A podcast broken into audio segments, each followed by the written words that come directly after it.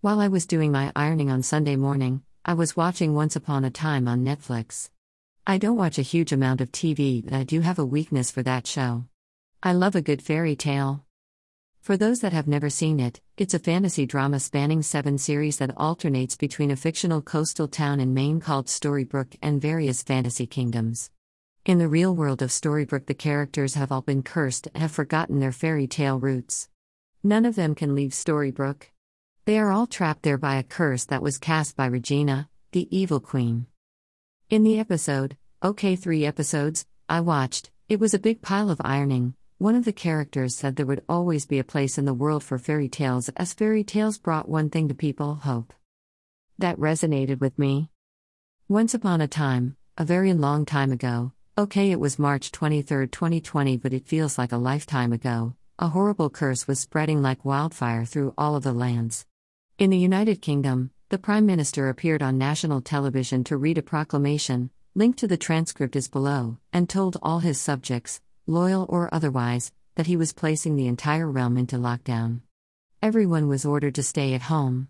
All the shops were told to close, apart from those selling essential items like food and medical supplies. All the schools were closed indefinitely. Workers were told to work from their homes where possible. Within a few short days, Everything was closed down, locked down. The people across the land were told that they could only leave their homes for one hour a day to exercise locally. They were allowed to leave to buy food or seek medical attention. Meeting friends and families was outlawed. Social distancing was introduced, but no one was allowed within two meters of each other if they met in the street or in a shop. The people were scared. Their lives had been turned upside down. They panicked.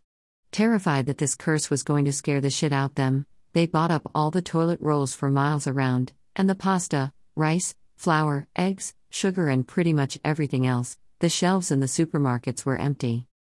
Days turned to weeks, and weeks turned to months.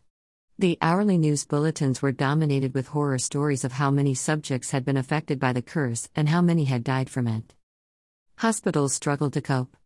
Doctors and nurses were working to the point of exhaustion trying to care for those who fell ill.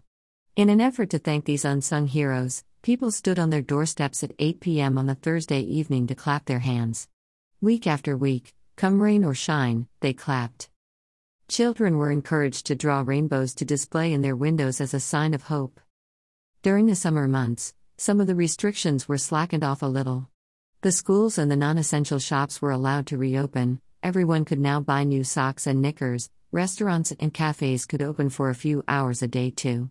But while this was going on, the wearing of masks became mandatory in shops and indoor spaces. Social distancing was still being enforced, and people could only meet in small socially distanced groups. Hugs were still outlawed. Understandably, some of the subjects had become restless after all these long months of lockdown, and not all of the obeyed all of the rules all of the time. The curse continued to spread and mutate and to kill thousands of innocent people. Scientists worked furiously in their towers to develop an antidote to break the curse.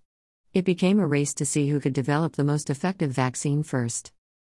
As Christmas, a time for feasting with friends and family, approached, there were promises that the lockdown restrictions would be slackened for four days. There was joy among the weary subjects as they began to sense some hope for the festive season. They began to plan for reunions with their friends and families.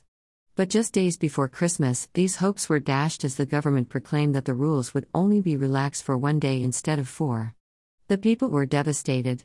And in a second hefty blow to their already low morale, from Boxing Day the entire country was placed back into full lockdown and told to stay at home once more. Schools and shops closed. Cafes and restaurants closed. Meeting friends and family was once again banned regardless of whether it was indoors or outdoors. But the scientists struck gold. A vaccine was created to help beat the curse. By January, there were four different vaccines licensed for use in the land. These magic potions promised protection from the dreadful curse. A plan was devised and the mass vaccination of all the subjects in the kingdom began.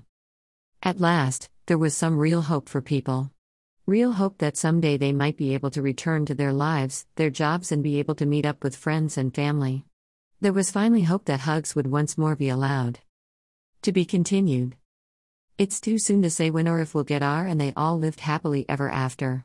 For too many families across the land, life will never be the same again, but for now we can hold on to that grain of hope that some sense of normal life is on the horizon. As for me, well, I'm just looking forward to hugging my friends and family. It's been a long year. The proclamation readout on March 23, 2020.